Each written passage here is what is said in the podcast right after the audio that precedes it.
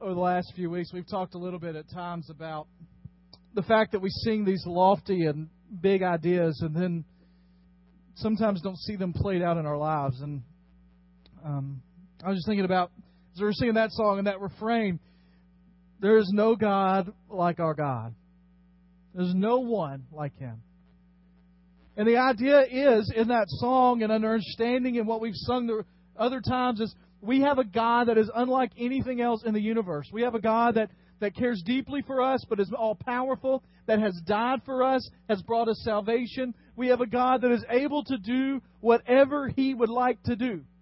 We have a God who is morally pure and acceptable, that is perfect in every way, that is able to take away any circumstance or situation in our life, that is able to use us to do absolutely anything that we can imagine.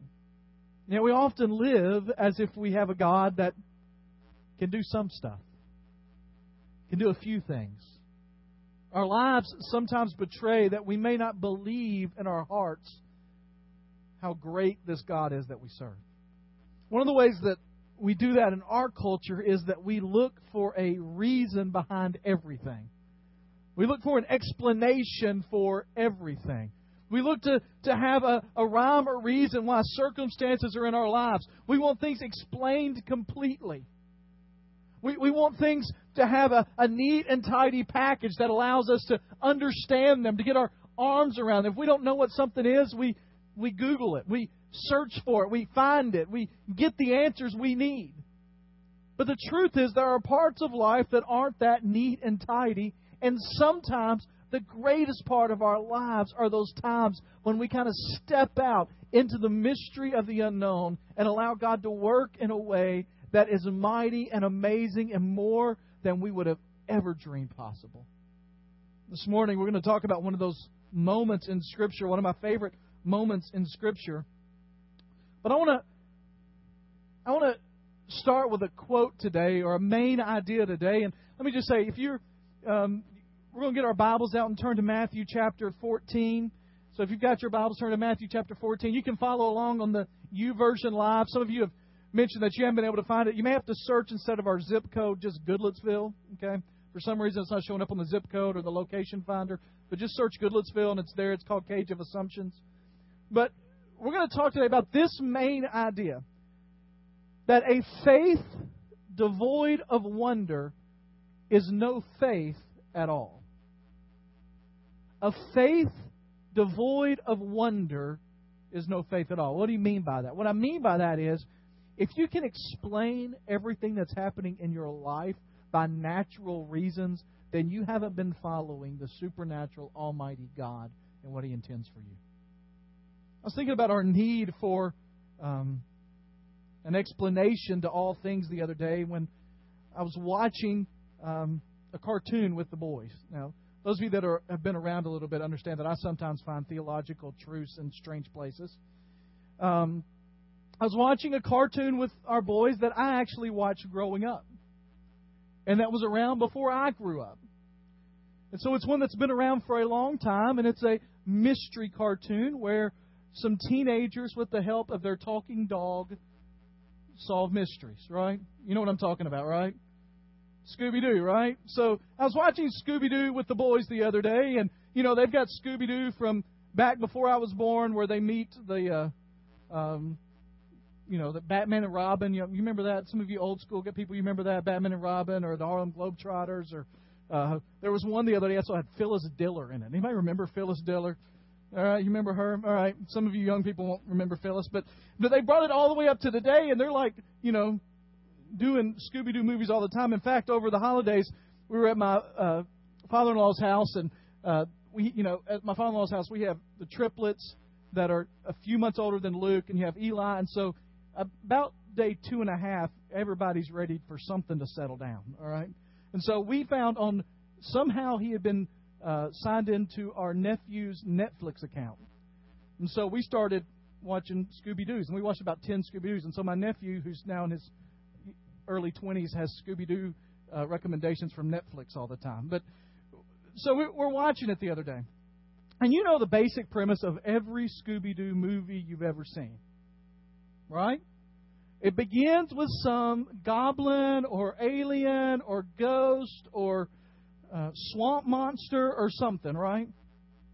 And they are all scared of it, and Scooby and Shaggy apparently are very scared of it, and everything goes through. And by the end of the episode, what do you learn, though? Somebody in a costume, or it's levers, or it's some robot, you know, in the new ones, that's robotic stuff, right? So it's not real.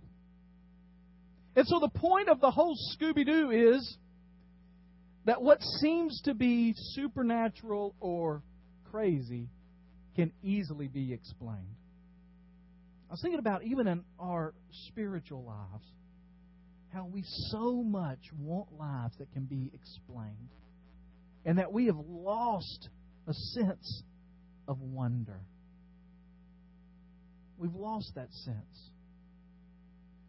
Um, I mentioned a few months ago that we took the boys to the Space and Science Rocket Center. And when I went into that hall where they've got that rocket, it was like I was a ten-year-old boy again. I wanted to see the rocket and read everything about it. And they had those little things where you push a button and it makes a rocket sound. And I wanted to do all that. And I thought, as I stood there in that hall and just in awe and wonder thought about that, I thought, man, I miss these moments in our lives. I mean, do you remember being a kid and how things could just make you in awe and wonder about what was happening? As we grow up, we think it's more mature to explain things, when the truth is, we serve a God that sometimes does the unexplainable. Look at chapter fourteen of Matthew, starting in verse twenty-two. Chapter fourteen, starting in verse twenty-two. It says, immediately. Now, what happened before the immediately? You can look back in your Bibles. Tell me, what happened before immediately? He fed the five thousand, right? It's kind of a big deal. He uh, gets everybody there. They don't have any food to eat. He's got a few fish. He's got a couple of pieces of bread. And he prays over it, and suddenly five thousand men plus women and children are fed. You might remember in other Gospels what the people wanted to do for Jesus right then. They wanted to make him king. Jesus is king. Now, here's the interesting thing. He had healed people. He had done miraculous signs. But they really liked him when they fed him, when they got fed by him, right? Like, now we like him. We, that is the guy we need in office. He can make food whenever we need it. And so they want to make him king, and Jesus realizes that the crowd's getting a little bit, and, and he tells his disciples, he says, immediately Jesus made the disciples get into the boat. I like the use of the term made, like they didn't want to go. But Jesus, we're not going to leave you here with all these people. And he says, no, get in the boat, get going. You've got to get ahead. You've got to get to the other side. You've got to get going. And so he puts them in the boat. He sends them away. And he, I love this. It says, well, he dismissed the crowd. Now, I am in, currently in process of getting a P H D in church growth. Jesus was terrible at church growth principles, because he would get a big crowd and then he'd tell half of them to leave. I mean, he'd say, wait, I got too many people here. Leave. In fact, he didn't do it that way, but he would often do things like, not long after this, in the book of John, it tells us that he starts to tell people, listen, if you want to be my disciple, you've got to eat my, my flesh. And they're like, we all think, oh, he's talking about the Lord's Supper. That's so sweet. That's nice. That's not what they thought. They thought, what? You got to drink my blood. And it says many of them turned away that day. He would get a crowd, start to build it, and he would start to teach things that would make them run away. So he gets this crowd and he says, listen, we, you got to leave. I'm not going to be your king. You've got to leave. You got to get out of here. He goes up on the mountaintop. He prays by himself. And then it says, after he did this mess, he went up on the mountainside by himself to pray. When evening came, he was there alone. The book of Mark says he was standing on the shore alone while the disciples were struggling against the wind out in the boat. It tells us here in verse twenty-four that the boat was already a considerable distance away, was, was out there. And it was being buffeted by the waves because the wind was against it. So during the fourth watch of the night, Jesus went out to them walking on the lake. Now, most of us have read this from when we were a child. We've heard the story. Even if we hadn't been in church or Sunday school, we know Jesus walked on the water. And so we fully expect, oh, of course, Jesus is going to walk on the water. But there is an assumption in life that people don't walk on water. Right? What happens when you jump on top of water? You sink. Right? You don't walk on top of the water. It doesn't happen. We've read this so many times, we just think, well, of course, Jesus is going to walk on the water. But the assumption is people don't walk on water. Now, you may know this. You probably know this. There are lots of people out there that would like to find natural explanations for everything. Mark Batterson, the book we've talked about, Wild Goose Chase, tells about a paper he came across called Is There a Paleolimnological Explanation for Walking on Water in the Sea of Galilee? Anybody know what paleolimnological means? A couple of you, all right. One of them was in the first service, right? Okay, I looked it up. I Googled it because I have to have an explanation for everything, right? It is people who study ancient lakes. People who study ancient lakes. How many of you, that sounds like the most exciting career path you could ever imagine? All right? That's all you do all day is study ancient lakes, not current lakes. You're not out on a boat in a current lake. You're thinking about ancient lakes. Well, he came up with a study. It was a guy named Doran Knoff. And he says that every few thousand years that the atmospheric conditions are just right, and it will form blocks of ice in the Sea of Galilee sturdy enough for a man to walk on. And that might explain how Jesus walked on the water. You see, there are people that are trying to figure out natural causes for everything. But we read in Matthew chapter fourteen that Jesus, there's no ice in there, let me just tell you. That's not what the Bible says. He went out to them walking on the lake. Now, let that soak in for just a moment. Uh, imagine, if you will, that you're out on Old Hickory Lake and you're fishing and you're having a good time, and suddenly you look up and someone, not skiing, just walking, out calling out your name, seeing if you've got anything for them to eat in your boat. All right? What would your reaction be? Oh, be called. Absolutely. Come on in. You, there's no problem at all. That's not what you're going to do, is it? You're going to do the same thing they did. Now, imagine, if you will, if there's a storm going on and the waves are coming in the boat and you can't even row because the wind is so strong, and you look out and there's somebody at night walking on the lake. We don't want to describe what some of your reactions would be because we're in church, right? Some of you get scared. Some of you might jump overboard. Some of you might yell things. Take a picture of it. Yeah, you're going to have the wits about you to take a picture, Clay. Yeah, drop your phone in the lake. All right. And so, he's coming. And it almost sounds, I mentioned Scooby-Doo kind of being funny, but it almost sounds like a Scooby-Doo episode here. Jesus is walking on the water, and what do they yell? Oh, it's Jesus. Come on in the boat, Jesus. Good to see you. Glad you could join us. Is that what they say? It's a ghost. And Jesus says, no, it's not. Calm down. It's just me. Take courage. It's I. Don't be afraid. Peter says, Lord, if it's you, tell me to come to you on the water. Let me tell you three things that we miss if we let assumptions get in our way of following God.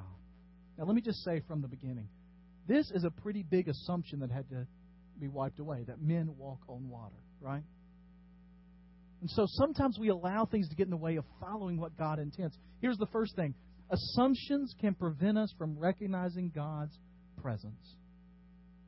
I believe that part of what Jesus' ministry was all about, specifically to the disciples, was to convince them of the fact that he could do anything he wanted, that he was powerful enough to do amazing things, so that on the other side of the resurrection, when Jesus has gone back to the Father and they needed strength to do whatever needed to be done, they had complete confidence in him. I mean, think about this, just few few things here. He feeds five thousand people. five thousand. With nothing. I mean, can you imagine if the caterers showed up or the food service workers showed up today at the Super Bowl in the stadium, in Texas Stadium, and they found out that the food shipments could not get there because of the ice and the snow. And they had thousands of people hungry and waiting. And they had no way to feed them. That's where these guys were. I mean, Jesus was at that moment. I mean, you think about the crowds. We think of big crowds. We're talking five thousand people plus women and children. He was a major event. And they get to the major event. He's been teaching all day. They've been hanging on every word. He's been teaching them difficult things. And all of a sudden somebody goes, man, it is supper time. What are we going to do? And so he blows away the assumption that somehow a few fish and some bread can feed five thousand people. Not a bad assumption. Youth are having a Super Bowl party tonight, right? Where are y'all going? You're going to Rucker's house, right, Diane? Diane, all you've got is a couple of pieces of fish and some bread for everybody tonight, right? No. She's been planning, right, for a while because they're going to have hungry teenagers at their house. And so the question that he was saying is, am I greater than this circumstance?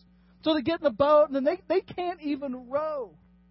The wind is so strong, they can't even row. And it says Jesus starts walking out to them. And here's an interesting thing in the book of Mark when he tells the story. He says, Jesus intended to pass them by.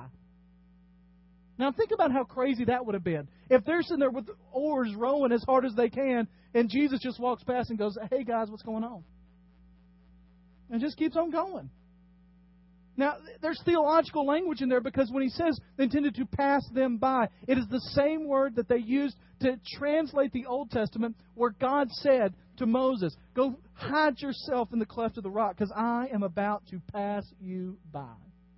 When he says to Elijah, get on that mountain and get prepared because I, God, am about to pass you by. It's the same thing. And so in the Bible, when it uses that phrase, what it means is God is intending to come by you to show you something about who he is.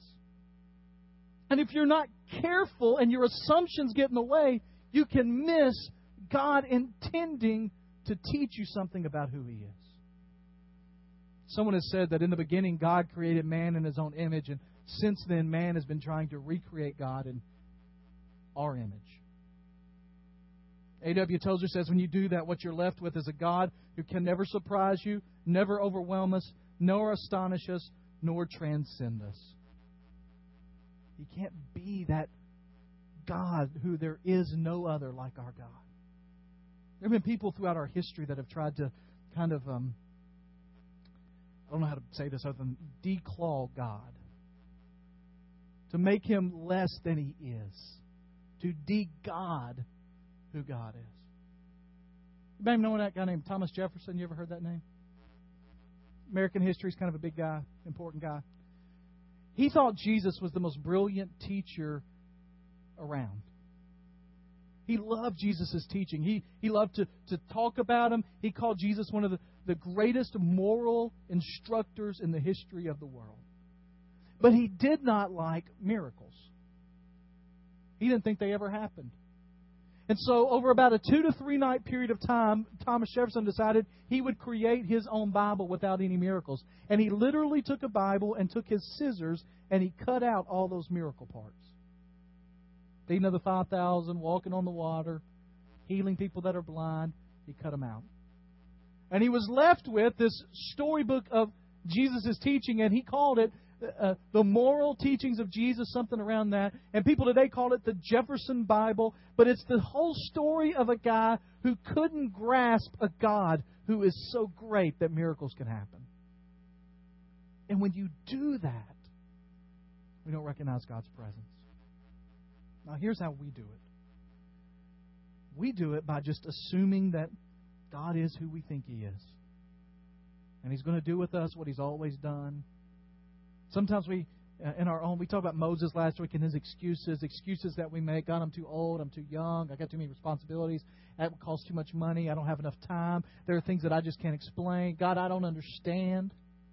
God, you've never made sense to me in that way before, so why would it now? God, I, I tried once and it failed. God, we've never done that as a church before, so how do we know it'll work? And we make assumptions about who God is and what he can do. Here's the thing. If you believe that our God is all-powerful and all-knowing, that he is all-wise and sufficient for all things, then whatever he calls you to do, you must do in obedience to him. Otherwise, you're kind of questioning whether you believe that. Here's a second thing. Assumptions not only prevent us from recognizing God's presence, assumptions also keep us in our box. They keep us pinned in. When we get to verse twenty-eight, we have this beautiful thing where Peter says, Lord, if it's you, call me, I'll come out. And Jesus says, come. And Peter got down out of the boat. I love that phrase. He didn't just jump over the side. He didn't just uh, kind of step out. He had to crawl down out of the boat, walked on the water, and came to Jesus. Most of you know a lot of the rest of the story. We're not going to go there. The point here is that Jesus got out of the boat and walked on water. But what we also understand is if Peter got out of the boat and walked on the water, that there were eleven guys who did not, or at least it doesn't tell us that they did. Now, John Ortberg's a uh, pastor out in California and a writer, and he has called those eleven guys a bunch of boat potatoes. You know what couch potatoes are, right? Recliner potatoes. You know what those are. Some of you are going to be that this afternoon. All right? You're going to sit down for the eight and a half hour pregame show. You're going to watch the three and a half hour game. You're going to tape it so you don't have to miss anything. You're going to get some snacks. You're going to get some chips and some dip, and you're going to put it beside you, and you're going to get a drink, and you're going to you're going to settle where you are. Right? We've talked about this before. That's why they call recliners. What do they call them? What's the biggest brand of recliner in the world? Lazy Boys, right? Not workout partners or active lifestyle. It's Lazy Boys. We know what couch potatoes are. They're people that settle and they just sit. Well, you got a bunch of boat potatoes here. Now, Peter is the disciple that we know as always stepping out, saying the wrong thing, making a, a big declaration, and a lot of times it causes him trouble. But sometimes he gets it right. And here's the thing. When opportunities come our way, when we're seeking the Lord, opportunities will come to break down our assumptions, to trust the Lord with our lives, to move forward in faith with Him. And when those opportunities come, we can choose to move forward or we can choose to stay exactly where we are. And when you stay where you are, sometimes you're comfortable, but you're not growing. There are a lot of believers in churches all across America who are the exact same place today they were a year ago in their walk with the Lord. A lot of believers. A lot of believers are the exact same place they were five years ago, ten years ago. One of the primary reasons is because when those opportunities come, they decide to stay in the box. Somebody said there are defining moments in our lives when our assumptions are challenged about what God can do and wants us to do, and we have a choice to make. We can hang on to our assumptions, or we can hang on to God. Peter says, Jesus, if that's you, tell me to come walk on the water. And Jesus says what? Come.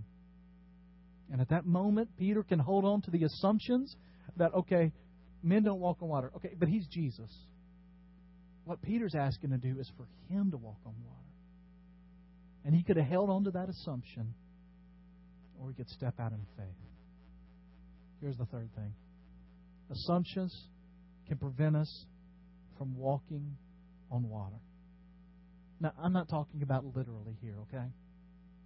What I'm talking about is experiencing life like nobody else.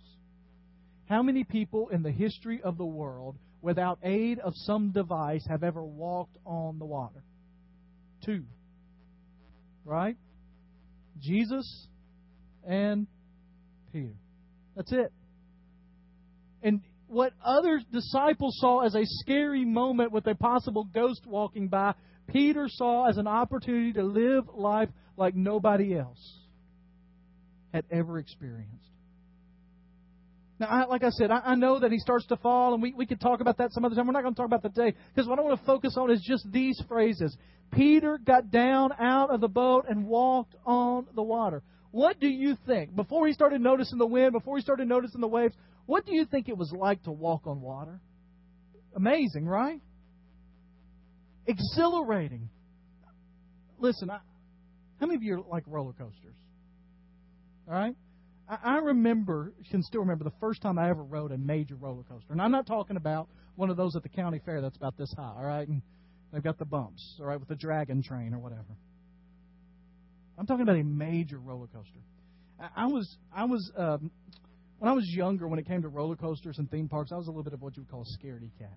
All right, I didn't like them that much, and I found myself on a youth trip to Texas, and we spent a day at Six Flags Over Texas as a youth group.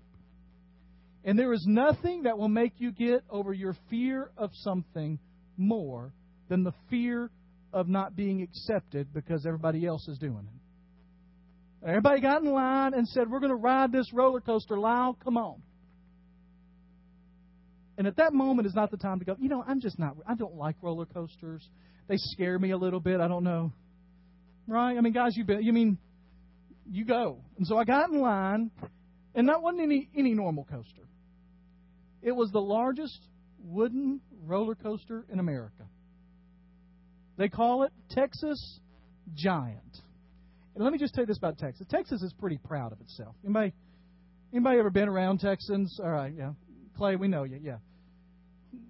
Texans like themselves, and they like their states, and everything's bigger in Texas. And so in Texas, for you to call something giant, it is giant. So I get in line, and we go over there, and one of the things they nicely do where you get in line, you don't see how tall that first little climb is. And so I went in, I got in, we got strapped in, we got into the, the roller coaster, and we start to go, and you start going straight up. And it's not one of these nice new steel roller coasters. It's one of those go, you know, every every little step, you just feel like you you feel like there's some guy on the side just pulling you up, all right? And we're going up to the top of this hill. And we get up to the top, and at the top, anybody here ever ridden Texas Giant, by the way? All right. You can tell me if this is true, if I don't fall here. You get to the top, and when I got to the top, at least, there was a sign above it that has Wile E. Coyote. You remember Wile E. Coyote from the Roadrunner cartoons? And his head is stretched, and there's a cloud around him, and it says around it, let's reconsider this. And at that moment, that's not a bad idea. The problem is, you can't do it, all right? And so we get to the top, and we start to come over the top, and I don't know if this is how my imagination remembers it or if it was some kind of haze, but it looked like there were clouds below us, all right? I couldn't see the bottom. And as we got to the top and we went over the edge, the next thirty seconds to a minute of my life was some of the greatest moments in the history of Lyle. I know I went third person. It's okay, all right? It was unbelievable. And from that moment on, I loved those rides. Now, I still get a little, you know, twinge in the stomach when you're going up the hill. But I love it. Why? Because nothing in life prepared me for what that minute was going to feel like. Nothing. And you can't describe it. Here's the thing. I believe that God intends for you to live life like no other. And the only thing that I could even compare the exhilaration of riding a roller coaster to are those moments in my life when I have let my assumptions fall and I have followed God with my whole heart into something that I never would have imagined. Peter gets out of the boat. And he finds that it's worth the risk. He finds that it's necessary for growth. And he finds out that when we step out, that it begins to expand our comfort zone. And we get more comfortable, and then we have to move further out. And before long, saying yes to one trip leads to a life of interjecting yourself through God's love into the lives of people. But it all begins with a step, a decision. For some of you in this room, it may be that you've got the assumption that that coworker next to you doesn't care anything about God, wouldn't want to hear anything about what you'd have to say about it. And it takes starting a conversation. For some of you in this room, it's that, yeah, I know that, that, that going to New York would be great. I know going to Brazil would be great, but that's for other people. That, that doesn't necessarily mean that I'm supposed to do that. It means taking a step of faith. For some of you, we're going to be talking in the next few weeks about uh, an initiative from the Tennessee Baptist Convention to go door to door to every house in Goodlettsville before Easter. Some of you say, well, that, that's just not me, Brother Lyle. There, there are people that are gifted in that way, but I am not one of them. That's my assumption. And just say, no, no, God's called me to be a part of that. I can guarantee you this. If you are going to walk with the Lord faithfully, He's going to continually tear down your assumptions in life. And the question is, are you going to hold on to the assumption, or are you going to hold on to God? So what's God calling you to do? What is your step out of the boat, walk on water kind of moment in your life right now? And are you going to be Peter? Or are you going to be the boat potato, still stuck where you are?